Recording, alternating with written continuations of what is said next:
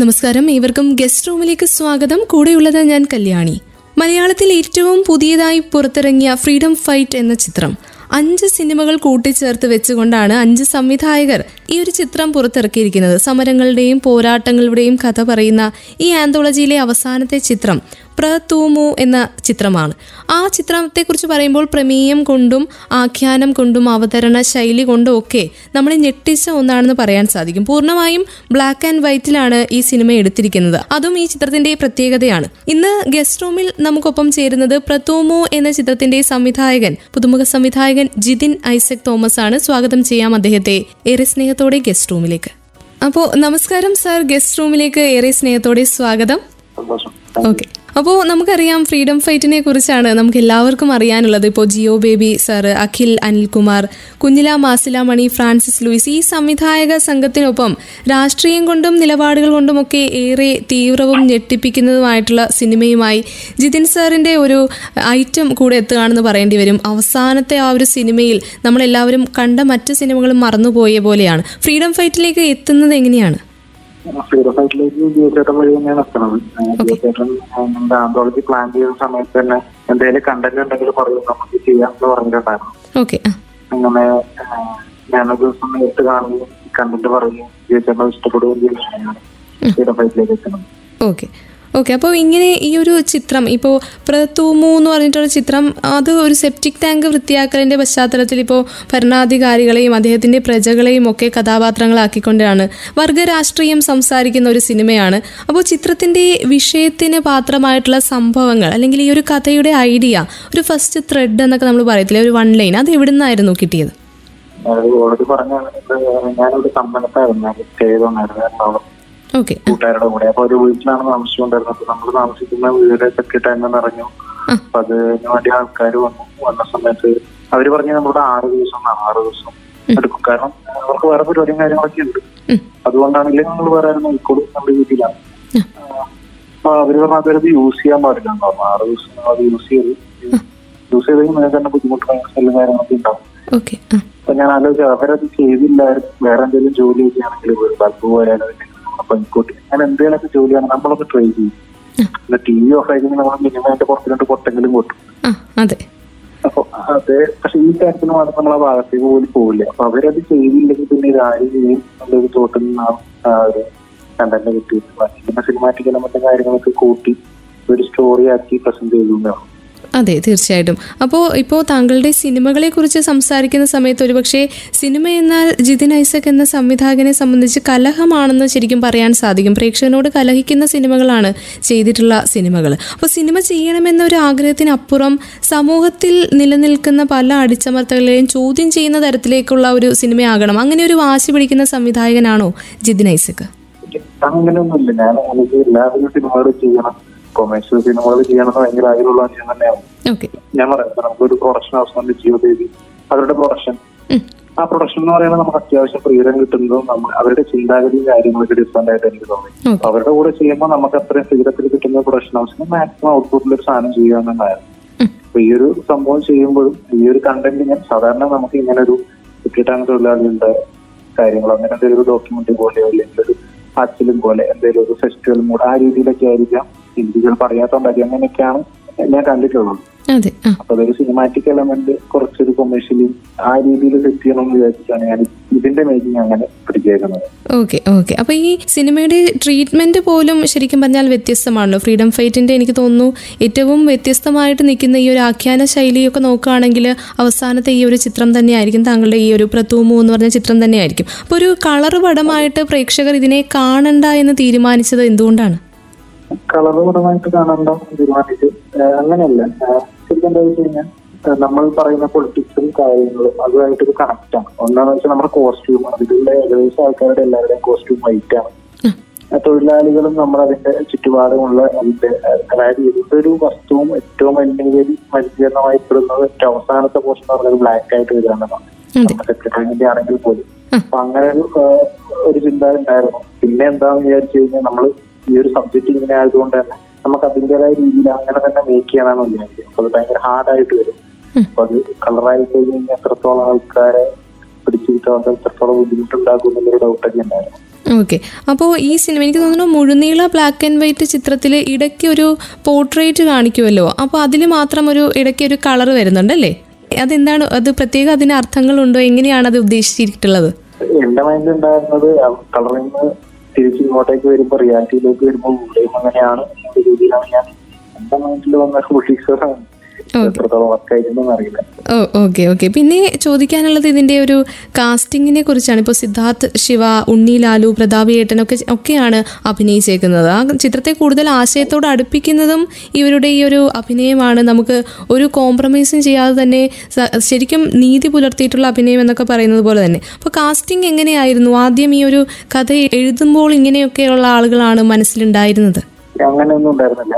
ഞാൻ കഥ എഴുതി കഴിഞ്ഞ് ജീൻചേട്ടനോട് കഥ പറയുന്ന സമയത്ത് ഞാൻ അവിടെ വെച്ച് സിദ്ധാർത്ഥ സിദ്ധാർത്ഥനെ കണ്ടു. അപ്പൊ എനിക്ക് സിദ്ധാർത്ഥന ഓക്കെ ആയിരിക്കും എന്ന് എനിക്ക് തോന്നി. അതേപോലെ മെയിൻ ക്യാരക്ടർ ലക്ഷ്മണ ഒന്നില്ലാതെ ക്യാരക്ടർ ആണെങ്കിലും ഞാനൊന്ന് ഷൂട്ടിംഗ് ഒക്കെ അയച്ച രണ്ടാഴ്ചക്ക് മുമ്പാണ് ഞാൻ ഫിക്സ് ചെയ്യണം. അപ്പൊ ആ സമയത്ത് എഴുതുന്ന സമയത്ത് അങ്ങനെയൊന്നും എന്റെ മൈൻഡിൽ ഉണ്ടായിരുന്നില്ല അവരുടെ രൂപം ഇങ്ങനെ ആയിരിക്കണം എന്ന് തോന്നിയിട്ടുണ്ടായിരുന്നു. അല്ലാതെ വേറെ പ്ലാനിങ് ഒന്നും ഉണ്ടായിരുന്നില്ല. ഓക്കെ പിന്നെ ആ ഒരു സെപ്റ്റിക് ടാങ്കിന്റെ ഒരു സീൻ നമ്മളെ കാണിക്കുന്നുണ്ടല്ലോ. അപ്പോൾ അത് ശരിക്കും പറഞ്ഞാൽ അത് ആർട്ട് ഡയറക്ഷൻ തന്നെയാണല്ലേ? അതിനെക്കുറിച്ചൊന്ന് പറയാമോ? ആ ഒരു മേക്കിങ്ങിനെ കുറിച്ച്. സെപ്റ്റി ടാങ്ക് നമ്മൾ ഒരു സെപ്റ്റിക് ടാങ്ക് നമ്മൾ വാങ്ങി അത് നമ്മളെ കൂടെ ബാക്കിയുള്ള കാര്യങ്ങൾ ക്രിയേറ്റ് ചെയ്തെടുക്കുമായിരുന്നു ഉണ്ടായിരുന്നത്. ഓക്കെ അപ്പോ നമ്മൾ സെപ്റ്റിക് ടാങ്ക് ജോലി ചെയ്യുന്ന അവർ അവരുടെ വണ്ടി അവരുടെ ജോലിക്കാര് അങ്ങനെയൊക്കെ നമ്മൾ അവിടെ വെച്ചിട്ടുണ്ടായിരുന്നു. അപ്പൊ അവരോട് കമ്മ്യൂണിക്കേറ്റ് ചെയ്ത് എന്റെ കാര്യങ്ങൾ എങ്ങനെയാണ് നോക്കി ആ രീതിയിലാണ് അത് സെറ്റ് ചെയ്തത്. സെപ്റ്റിക് ടാങ്ക് വാങ്ങി നമ്മൾ അതിൽ ബാക്കി കാര്യങ്ങൾ ക്രിയേറ്റ് ചെയ്തത് ഓക്കെ പിന്നെ എനിക്ക് തോന്നുന്നു ഏറെ കൂടുതലും ആളുകളിലേക്ക് എത്തിയത് ആ ഒരു പാട്ടാണെന്ന് തോന്നുന്നു. അല്ലേ? ഈ ഒരു പിന്നെ പ്രതൂമൂവിൽ വന്നിട്ടുള്ള ആ ഒരു ബാക്ക്ഗ്രൗണ്ട് സ്കോറും പിന്നെ ഉൾപ്പെടെ ആ ഒരു പോകല്ലേ ലക്ഷ്മണ എന്ന് പറഞ്ഞിട്ടുള്ള ഒരു പാട്ടും. അത് എങ്ങനെയാണ് ആ ഒരു ഫോക്ക് ഉള്ള ഒരു പാട്ടിലേക്ക് എത്തുന്നത്? ആരൊക്കെയായിരുന്നു ഈ ഗാനത്തിന് പിന്നിലുള്ളവർ? ഞാനത് കഥ എഴുതുന്ന സമയത്ത് എഴുതി കഴിഞ്ഞ സമയത്ത് ഞാൻ തന്നെ എഴുതിയതാണ് ലക്ഷ്മണ കാര്യങ്ങളൊക്കെ. ഞാൻ എന്റെ നേരത്തെ ഫിലിം ചെയ്യുന്ന അരുൺ ചേട്ടനാണ് അരുൺ വിജയ് എന്ന് പറഞ്ഞിട്ട് അപ്പം അരുൺ ചേട്ടൻ തന്നെ അതിന്റെ ഡിപ്പാർട്ട്മെന്റ് കൈകാര്യം ഞാൻ അയച്ചു കൊടുത്തു. ആ. അപ്പൊ പുള്ളിക്കാരൻ അതെനിക്കൊരു ടൂണാക്കിയിട്ട് ഞാൻ പ്രതീക്ഷിക്കുന്നതിനേക്കാൾ ഭംഗിയാക്കി പുള്ളിക്കാരൻ അതെനിക്ക് തിരിച്ചാണ് എനിക്കത് വർക്കാണ് അത് പക്ഷെ നമുക്ക് ഈ ഇരുപത് മിനിറ്റ് ഇതിനകത്തത് ഇവിടെ പാട്ട് ഉൾപ്പെടുത്താൻ വേണ്ടി പറ്റും എങ്ങനെയാണെന്നുള്ള കാര്യം എനിക്ക് ഐഡിയ ഉണ്ടായിരുന്നില്ല. പിന്നെ ഞാനത് മേക്കിങ്ങിലേക്ക് ഇങ്ങനെ സമയത്ത് ഇങ്ങനെ ട്രീറ്റ് ചെയ്യാം. അപ്പൊ നമുക്ക് ഇതിങ്ങനെ പ്ലേസ് ചെയ്യാം. പിന്നെ അങ്ങോട്ടേക്ക് വർക്ക് ചെയ്യാം. ഓക്കെ ഓക്കെ അങ്ങനെയാണ് അത് ഉൾപ്പെടുത്തിയത്. അപ്പോൾ എനിക്ക് തോന്നുന്നു കൂടുതലും ആളുകളിലേക്ക് ഇടിച്ചു കയറി ആ ഒരു പാട്ട്. അത് മാത്രമല്ല അതിന്റെ അകത്ത് ആ ഒരു ഹോൾ സിനിമയുടെ ആ ഒരു ടോണും ആ ഒരു തീം ഉണ്ടായിരുന്നല്ലോ അല്ലേ? അതെ അതെ. പിന്നെ ഇതുപോലൊരു ചിത്രം അല്ലെങ്കിൽ ഒരു സ്വാതന്ത്ര്യ സമരത്തിന് നേതൃത്വം കൊടുത്ത ഒരു ചിത്രം ഈ സിനിമയുടെ പിന്നിൽ പ്രവർത്തിച്ചവർക്ക് അഭിവാദ്യങ്ങൾ അർപ്പിച്ചുകൊണ്ട് കുറേയേറെ പോസ്റ്റുകൾ സോഷ്യൽ മീഡിയ വഴി വരുന്ന സമയത്തും കുറേയേറെ ആളുകൾ ഇതിനെ വിമർശിക്കുന്ന ആളുകളുണ്ട്. ഈ കാലത്ത് ഇങ്ങനെയൊക്കെ സംഭവിക്കുമോ? അല്ലെങ്കിൽ ഇതുപോലെയുള്ള സമരങ്ങൾ ഇപ്പോഴും ഉണ്ടോ എന്ന് ചോദിക്കുന്നവരുണ്ട്. അപ്പം ഇങ്ങനെ ഉള്ള വിമർശനങ്ങൾക്ക് എന്ത് മറുപടിയാണ് സംവിധായകന് കൊടുക്കാനുള്ളത്? അങ്ങനെ മറുപടിന്റെ കാര്യം ഞാനാണെങ്കിലും ചില സമയങ്ങളിൽ സിനിമ ഇഷ്ടപ്പെടാതെ ഇഷ്ടപ്പെട്ടിട്ടില്ല. അത്രേ ഉള്ളൂ. പിന്നെ എനിക്ക് തോന്നുന്ന ഒരു കാര്യം എന്താ വെച്ച് കഴിഞ്ഞാൽ അവർ മനസ്സിലാക്കി വെച്ചേക്കുന്നത് ഇത് പൊളിറ്റിക്സ് പറയാൻ വേണ്ടിട്ടോ ഫ്രീഡം ഫൈറ്റ് എന്ന് പറഞ്ഞ സബ്ജക്റ്റിൽ ഊന്നിട്ടോ എടുത്ത ഒരു ആന്തോളികയായിട്ടാണ് ശരിക്കും അങ്ങനെയല്ല. പക്ഷെ നമ്മളോട് സംസാരിച്ച് നിങ്ങൾക്ക് ഇഷ്ടമുള്ള കണ്ടന്റ് ചെയ്യുക. ഒരു ബന്ധവും വേണ്ട. നിങ്ങൾക്ക് ഇഷ്ടമുള്ള രീതിയിൽ നിങ്ങൾ ഇഷ്ടപ്പെട്ട ബെസ്റ്റ് ആയിട്ടുള്ള ഒരു അഞ്ച് ഫിലിം അതാണ് പ്രൊഡക്ഷൻ പറഞ്ഞിട്ടുണ്ടായിരുന്നത്.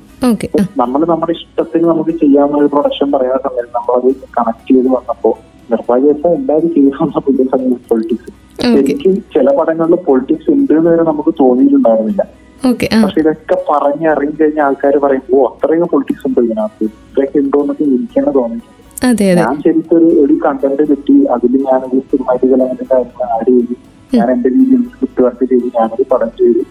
പിന്നീടുള്ള ചർച്ചകൾ ഞാൻ ഇത്രയൊന്നും ഞാൻ ചെയ്തിട്ടുണ്ടായിരുന്നില്ല അതെ അതിപ്പോ ഓരോ സിനിമയും അതിപ്പോ ആയിരം പേര് കാണുമ്പോൾ ആയിരം പേർക്കും അത് പല അനുഭവങ്ങളായിരിക്കും എന്ന് പറയുന്നത് പോലെയാണ്. ചിലർക്കത് റിലേറ്റ് ചെയ്യാൻ പറ്റും. ചിലരതിൽ പിന്നെ ഇതുപോലെയുള്ള വിമർശനങ്ങൾ പറയും. പക്ഷേ കാമ്പുള്ള വിമർശനങ്ങളാണെങ്കിൽ നമ്മൾ സ്വീകരിക്കും അല്ലേ? ഞാൻ പിന്നെ കുറെ കാര്യങ്ങളൊക്കെ നമ്മൾ ഇപ്പോ അവിടെ ടാങ്കിന്റെ വണ്ടി ടാങ്കിന്റെ വണ്ടി കൊണ്ടുവച്ചപ്പോഴും അവരുടെ തൊഴിലാളികൾ ഉണ്ടായിരുന്നപ്പോൾ അവരോട് കമ്മ്യൂണിക്കേറ്റ് ചെയ്യുന്നത്. ആ അപ്പൊ ഇങ്ങനെയൊക്കെയാണോ കാര്യങ്ങളെന്ന് ചോദിച്ചിട്ട് തന്നെയാണ് മാക്സിമം ചെയ്യാൻ ശ്രമിച്ചിട്ടുള്ളത്. Okay okay okay okay.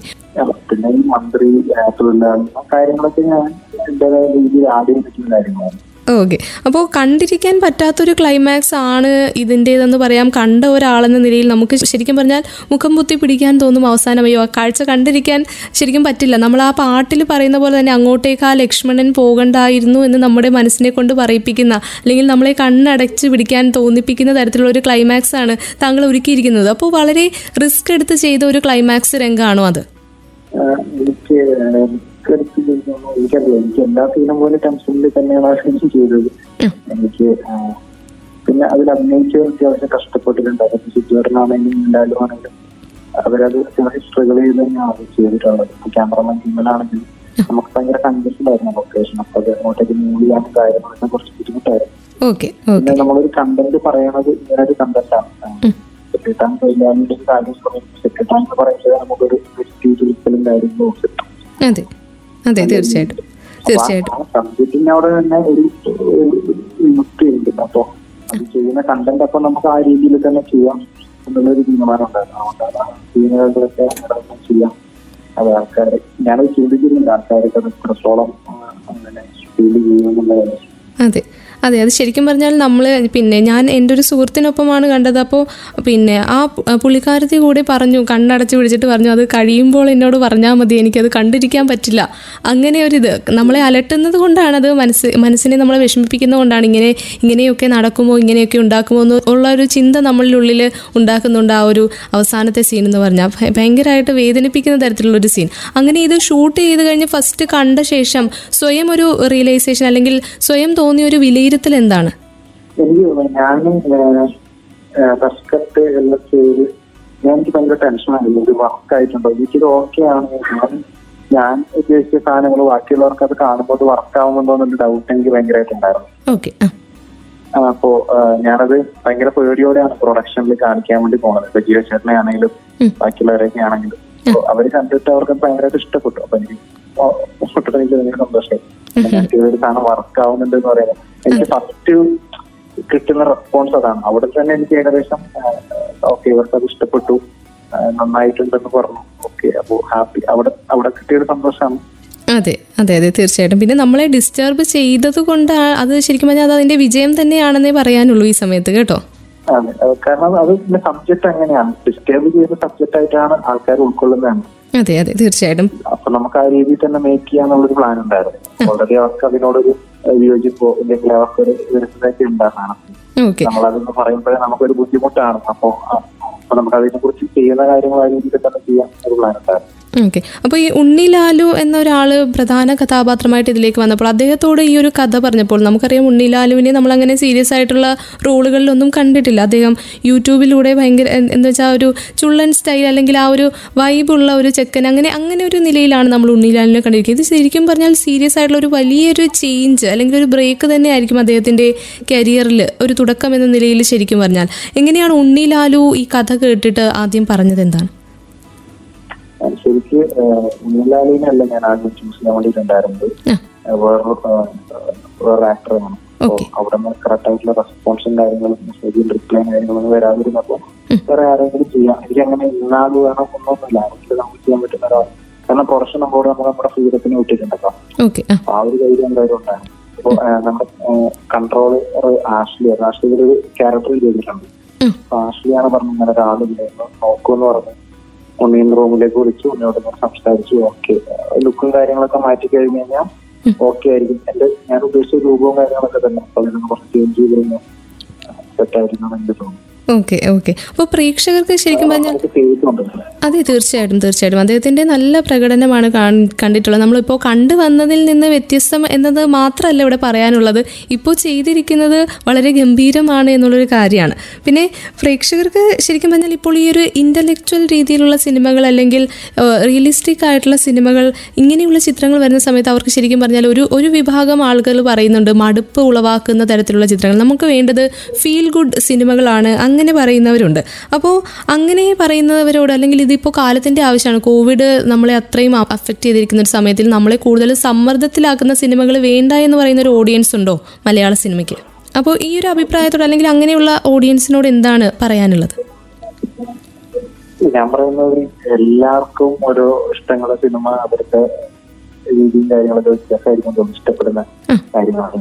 അപ്പൊ എല്ലാവരെയും തൃപ്തിപ്പെടുത്തുന്ന രീതിയിലൊരു ഫിലിം എന്ന് പറയുന്നത് എനിക്കറിയില്ല. അവർക്ക് അവരുടെ അവർക്ക് ഇഷ്ടപ്പെടാനും ഇഷ്ടപ്പെടാതിരിക്കാനും റൈറ്റ് എനിക്കും ചില സിനിമകൾ കാണുമ്പോൾ ഇഷ്ടപ്പെടില്ല ഇഷ്ടപ്പെടാതെ. എനിക്ക് അതിലങ്ങനെ കുറ്റം പറയാനായിട്ടൊന്നുമില്ല. അവരവരുടെ തീരുമാനമാണ്. പടങ്ങൾ ഇപ്പൊ ചില ലിമിറ്റഡ് വളരെ ബന്ധിച്ചിട്ടുള്ള സാഹചര്യത്തിലുള്ള സിംഗിൾ ലൊക്കേഷൻ മൂവീസ് ഒക്കെ ഉണ്ട് എന്റെ ഫസ്റ്റത്തെ മൂവി സിംഗിൾ ലൊക്കേഷൻ ആയിരുന്നു. അപ്പൊ അപ്പൊ നമുക്ക് അതിൽ കുറെ പരിമിതിയുണ്ട്. വിഷ്വലി നമുക്ക് കുറെ സാധനങ്ങൾ കാണിക്കാൻ വേണ്ടി പറ്റില്ല. കുറച്ച് ആർട്ടിസ്റ്റുകൾ മാത്രമേ ഉണ്ടാവും. അപ്പൊ അവിടെ വെച്ച് നമ്മൾ ഒരു സിനിമ ക്രിയേറ്റ് ചെയ്യുമ്പോൾ കുറച്ച് വിരസത ഉണ്ടാവാൻ ചാൻസ് ഉണ്ട്. നമുക്ക് അതല്ലാതെ നമുക്ക് ചെയ്യാൻ വേണ്ടി പറ്റും. അതെ തീർച്ചയായിട്ടും. അപ്പൊ എന്തായാലും അങ്ങനെ കുറെ ലിമിറ്റേഷനുകളും ഉണ്ട്. അപ്പോ ആ കാര്യങ്ങളും കൂടി ഇതിന്റെ ഒരു ഭാഗമായിട്ട് വരുന്നതാണ്. ഓക്കെ. അപ്പോൾ എന്തായാലും അങ്ങനെ ഇപ്പൊ രണ്ട് വിഭാഗം ഉള്ളത് പറഞ്ഞ പോലെ തന്നെ പ്രേക്ഷകന് ഇഷ്ടങ്ങളുണ്ട് അനിഷ്ടങ്ങളുണ്ട് അത് മാനിക്കുന്നു അല്ലേ? ഓക്കെ. അപ്പോൾ പ്രഥമോ എന്നത് ഇപ്പോൾ ഒരു തൊഴിൽ വിഭാഗത്തിന്റെ മാത്രം ചെറുത്ത് നിൽപ്പായിട്ട് നമുക്ക് ഒരുപക്ഷെ കാണാൻ സാധിക്കുന്നില്ല. അവഗണനയും പരിഹാസങ്ങളും ഒക്കെ അനുഭവപ്പെടുന്ന അനേകം തൊഴിലാളികളുടെ ഒരു പിന്നെ പ്രതീകം തന്നെയാണ്. അല്ലെങ്കിൽ അവരെ സിംബലൈസ് ചെയ്യുന്ന ഒരു സിനിമ തന്നെയാണ് ഇതെന്ന് നമുക്ക് പറയാൻ സാധിക്കും. അപ്പോൾ സിനിമ എന്നാൽ ജിതിൻ ഐസേക്കിന് ശരിക്കും പറഞ്ഞാൽ സമൂഹത്തിലേക്കൊരു മെസ്സേജ് എന്തെങ്കിലും കൊടുക്കുക അല്ലെങ്കിൽ അങ്ങനെയുള്ള സിനിമകൾ ഇറങ്ങുന്നുണ്ടല്ലോ.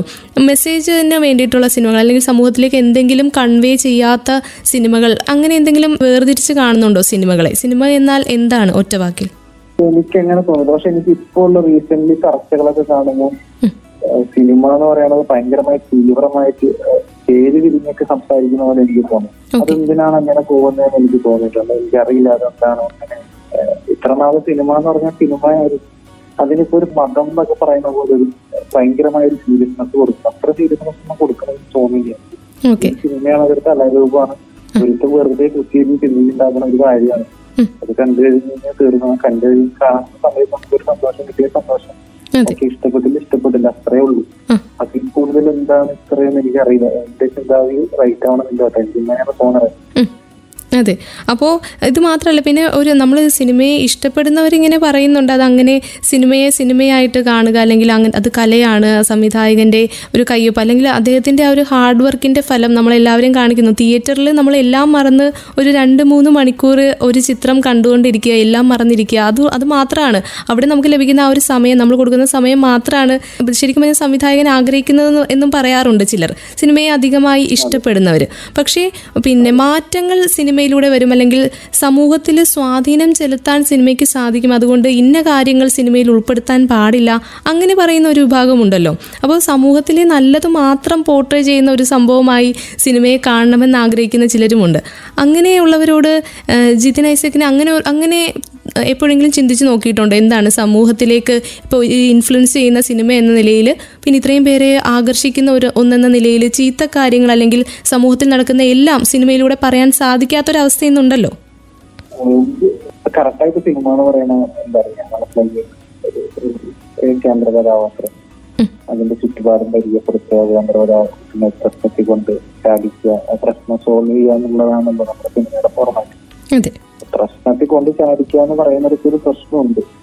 ഞാൻ പറയുന്നത് ഇപ്പൊ എന്റെ ഒരു ക്യാരക്ടർ മദ്യപിച്ചു എന്ന് ഭാര്യയോട് ഭയങ്കരമായി മോശമായി സംസാരിച്ച് അങ്ങ- അങ്ങനെ ഒരു അവിടെ അവിടെ എന്തോ ഒരു ഇഷ്യൂ ഉണ്ടായി. അങ്ങനെയാണ് ഒരു കഥ എഴുതുന്നതെങ്കിൽ ഒരു പുള്ളിക്കാരൻ മദ്യപിച്ച് ഇല്ലെങ്കിൽ വേറെ രീതിയിൽ ഭയങ്കരമായ ഒരു മോശം ക്യാരക്ടർ ഇന്ന രീതിയിലേ സംസാരിക്കാൻ പറ്റുള്ളൂ എന്ന് പറയാൻ പറ്റില്ലല്ലോ. എന്റെ നാട്ടിൻപുറത്ത് ഒരു ഒരു ഒരു പുള്ളിക്കാരനുണ്ട്. ഞാൻ പുള്ളിക്കാരനെ ഒരു ഒരു കേന്ദ്ര കഥാപാത്രമായിട്ട് പുള്ളിക്കാരനെ മനസ്സിൽ കണ്ടിട്ട് ഞാനത് കഥ എഴുതുകയാണ്. ആ പുള്ളിക്കാരൻ അങ്ങനത്തെ രീതിയിൽ ആ രീതിയിൽ ജീവിക്കുന്നു ആ രീതിയിൽ സംസാരിക്കുന്നു വളരെ മോശപ്പെട്ട വാക്കുകൾ ഉപയോഗിക്കുന്നതായിട്ടുള്ള ഒരു മനുഷ്യനാണ്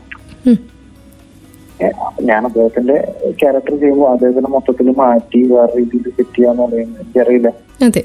ക്യാരക്ടർ ഇന്ന രീതിയിൽ സംസാരിക്കണമെന്നുണ്ടെങ്കിൽ അത് അങ്ങനെ തന്നെ സംസാരിക്കണം എന്നാണ് എനിക്ക് തോന്നുന്നത് ഞാൻ ഈ പറയുന്ന പോലെ സിനിമ ഭയങ്കരമായി തീവ്രമായി കണ്ട് ഇവരിത് ഇങ്ങോട്ടാണ് കൊണ്ടുപോകണമെന്നുള്ളതാണ് എനിക്ക് എനിക്ക് അങ്ങനെ ഒരു പ്രശ്നം ഉണ്ടായിട്ട് എനിക്ക് തോന്നിയിട്ടില്ല. അതെ ഇത്രയും ബഹളം വെക്കുന്ന എന്തിനാണ് സിനിമയുടെ പേരിൽ അതും നമ്മൾ ഏറെ ആസ്വദിച്ച് കണ്ടു വന്നതാണല്ലേ? ഇന്ന് വരെ സിനിമ എന്നാൽ അത്രയും ഇഷ്ടത്തോടെ സ്നേഹത്തോടെ സ്നേഹത്തോടെയൊക്കെ കണ്ടുവന്നതാണ് ഇന്ന് ചർച്ചകൾ പോകുന്ന വിധം നോക്കുകയാണെങ്കിൽ നമുക്കൊരു ഭീകരമായ ഒരു അവസ്ഥയെ മുന്നിൽ കണ്ടുകൊണ്ട് അല്ലെങ്കിൽ ഇതിനെയൊക്കെ കടിഞ്ഞാണിടാൻ അല്ലെങ്കിൽ ഒരു ആവിഷ്കാര സ്വാതന്ത്ര്യത്തിന് മേലെയുള്ള ഒരു അസഹിഷ്ണുതയായിട്ട് കാണാൻ സാധിക്കുമോ ഇങ്ങനെയുള്ള വിമർശനങ്ങളെ? അങ്ങനെ ആവിഷ്കാര സ്വാതന്ത്ര്യത്തിന് മേലെയുള്ള ഇങ്ങനെയുള്ള അതല്ല. അതിന്റെ ഇപ്പൊ നമുക്ക് ഇപ്പോഴും സിനിമ ചെയ്യാൻ വേണ്ടി പറ്റുന്നുണ്ട്. നമുക്ക് നമുക്ക് ഇഷ്ടപ്പെട്ട രീതിയിൽ കാര്യം. അതിനെ കുറിച്ചുള്ള ചർച്ചകളുടെ കാര്യമാണ് ഞാൻ പറഞ്ഞത്. അങ്ങനെ പറയരുത്. അത് ഭയങ്കര മോശമായിട്ട് അത് ഭയങ്കര ഏഹ്, എനിക്കറിയില്ല കാര്യത്തിൽ എനിക്കിപ്പം കറക്റ്റായിട്ട് ഒരു ക്ലാരിറ്റി കിട്ടിയിട്ടില്ല ഇത് എന്താണ് സംഭവം എന്നുള്ളത്. Okay okay. പിന്നെ മറ്റൊരു കാര്യം ഈ പൊളിറ്റിക്കൽ കറക്റ്റ്നെസ്സും സിനിമയിൽ ഈ ഒരു ലാംഗ്വേജ് ആണ് ഏറെ ചർച്ചയായിക്കൊണ്ടിരിക്കുന്നത്. ഈ ഇടയ്ക്ക് തന്നെ സജീവ ചർച്ചയായിക്കൊണ്ടിരിക്കുന്ന ഒരു കാര്യമാണ് സിനിമയിൽ ഉപയോഗിക്കുന്ന ഭാഷയെ കുറിച്ച് അപ്പോൾ അതിലൊക്കെ നിയന്ത്രണം വേണമെന്ന് വേണമോ വേണ്ടയോ എന്ന് ചോദിക്കുകയാണെങ്കിൽ എന്തൊക്കെയാണ് പറയാനുള്ളത്? ഞാൻ എന്റെ റൂമിൽ ഞാൻ ആദ്യത്തെ സിനിമ സംഗീതം അതിൽ നമ്മൾ റൂമിൽ കൂട്ടുകാരൊക്കെ സംസാരിച്ചുകൊണ്ടിരിക്കുന്ന കാര്യമാണ്. ഉം. ആഹ് എന്തൊക്കെയാണ് അങ്ങോട്ടും ചർച്ച ചെയ്ത കാര്യങ്ങൾ സംസ്കരിച്ച കാര്യങ്ങൾ നമ്മൾ ബാച്ചിലേഴ്സായിട്ട് താമസിക്കുന്ന സമയത്ത് അവർ സംസാരിക്കുന്നതായ കാര്യങ്ങൾ കയറി വരാം അപ്പൊ അങ്ങനെയുള്ള സംഭവങ്ങളൊക്കെ ഉണ്ട്. ഞാനപ്പോ അത് ഒരു സിനിമ അതെനിക്ക് ഭയങ്കര ലൈവായിട്ട് കിട്ടണം. കാരണം ചെറിയ മാത്രമാണ് ലൈവ് നല്ല കേട്ടോ പറയണത് അപ്പൊ അങ്ങനെയുള്ള കാര്യങ്ങൾ ചില സമയങ്ങളിൽ നമുക്കത് ആ- പറഞ്ഞ ടോണ് കൊള്ളാട്ടോ അതേപോലെ നമുക്ക് യൂസ് ചെയ്യാം. അതങ്ങനെ പറഞ്ഞു കഴിഞ്ഞാൽ ചിലപ്പോൾ സെൻസറിനൊക്കെ പോകുമ്പോൾ പ്രശ്നമാവും. അതിലേക്ക് എന്തെങ്കിലും പറയും. അങ്ങനെയുള്ള ഒരു പേടികളൊക്കെ നമ്മൾ അടിക്കുന്നത് കുറച്ച് റോങ് ആണോ എന്ന് എനിക്ക് തോന്നിയിട്ടുണ്ട്. Okay okay. അപ്പോൾ ഇനി മലയാള സിനിമയിൽ വേണമെന്ന് തോന്നുന്ന മാറ്റങ്ങൾ എന്തെങ്കിലുമൊക്കെ ഉണ്ടോ? മാറണോ മലയാള സിനിമ? മലയാള സിനിമ മാറണമെന്നൊക്കെ പറയാൻ മലയാള സിനിമ നല്ല രീതിയിൽ പോയിക്കൊണ്ടിരിക്കുകയാണ് അത് അങ്ങനെ തന്നെ പോട്ടെ. എല്ലാവർക്കും മലയാള സിനിമ നല്ല രീതിയിലൊക്കെ കൂടി വരുന്ന ഓരോ പ്രൊജക്ടുകളും കാണാൻ വേണ്ടിയിട്ട് എല്ലാവരും കാത്തിരിക്കുന്നുണ്ട് അങ്ങനെ തന്നെ പോട്ടെ. മലയാള സിനിമ നല്ല രീതിയിൽ തന്നെ കൂടെ പോകണം. ഓക്കെ പ്രത്യേകിച്ച് മാറ്റങ്ങളൊന്നും വേണ്ട. പ്രതീക്ഷയുണ്ട് മലയാള സിനിമയിൽ അല്ലേ? എല്ലാ രീതിയിലുള്ള പടങ്ങളും മലയാളത്തിൽ വരുന്നുണ്ട്. മലയാളത്തിൽ ഒരു നല്ല സിനിമയുടെ രീതിയിലുള്ള പടങ്ങളുണ്ട് അതിലെന്താണ് മാറാനുള്ളത്? ആർക്കാണ്? എനിക്കങ്ങനെ തോന്നിയിട്ടില്ല. Okay okay Jithin. അപ്പൊ ഇനി എന്തൊക്കെയാണ് ഭാവി പരിപാടികൾ? ഇനി അടുത്ത സിനിമ ഏതാണ്? അടുത്ത സിനിമ പേര് ഏകാന്നാണ് അപ്പൊ അവർ അതിന്റെ പ്രീ കാര്യങ്ങളൊക്കെ ആയിട്ട് തുടങ്ങുന്നു. നാളെ പ്രീ പ്രൊഡക്ഷൻ സ്റ്റാർട്ട് ചെയ്യും. ഓക്കെ അപ്പൊ അതിന്റെ കാര്യങ്ങളിലേക്ക് കയറാം ഓക്കെ അപ്പൊ അറ്റൻഷൻ പ്ലീസ് എപ്പോഴാണ് നമ്മുടെ പ്രേക്ഷകരിലേക്ക് ഇനി എത്തുക? സിനിമ വൈകാതെ എത്തുമെന്നാണ് ഞാൻ വിശ്വസിക്കുന്നത്. ഓക്കെ കറക്റ്റ് ഡേറ്റും കാര്യങ്ങളും അറിയില്ല. Okay okay Jithin. അപ്പോൾ എന്തായാലും ഇത്രയും സമയം നമുക്ക് വേണ്ടി ചെലവഴിച്ചതിന് നമ്മുടെ ശ്രോതാക്കൾക്കൊപ്പം ഉണ്ടായിരുന്നതിന് ഒത്തിരി നന്ദി. എല്ലാവിധ ആശംസകളും കേട്ടോ. ഓക്കെ ഏറെ വ്യത്യസ്തകൾ സിനിമയിൽ കൊണ്ടുവരണമെന്ന ആഗ്രഹമുള്ള പ്രിയ സംവിധായകൻ ജിതിൻ ഐസക്കിന്റെ വിശേഷങ്ങൾക്കൊപ്പം ഇന്നത്തെ ഗസ്റ്റ് റൂമും പൂർണമാകുന്നു. ഇത്രയും സമയം ഗസ്റ്റ് റൂമിൽ നിങ്ങൾക്കൊപ്പം ഉണ്ടായിരുന്നത് ഞാൻ കല്യാണി. വീണ്ടും ഗസ്റ്റ് റൂമിന്റെ അടുത്ത അധ്യായത്തിൽ മറ്റൊരു അതിഥിയുമായി ഒരുമിക്കാം. തുടർന്നും കേട്ടുകൊണ്ടേയിരിക്കും radio Mangalam ninety one point two. നാടിനൊപ്പം നേരിനൊപ്പം.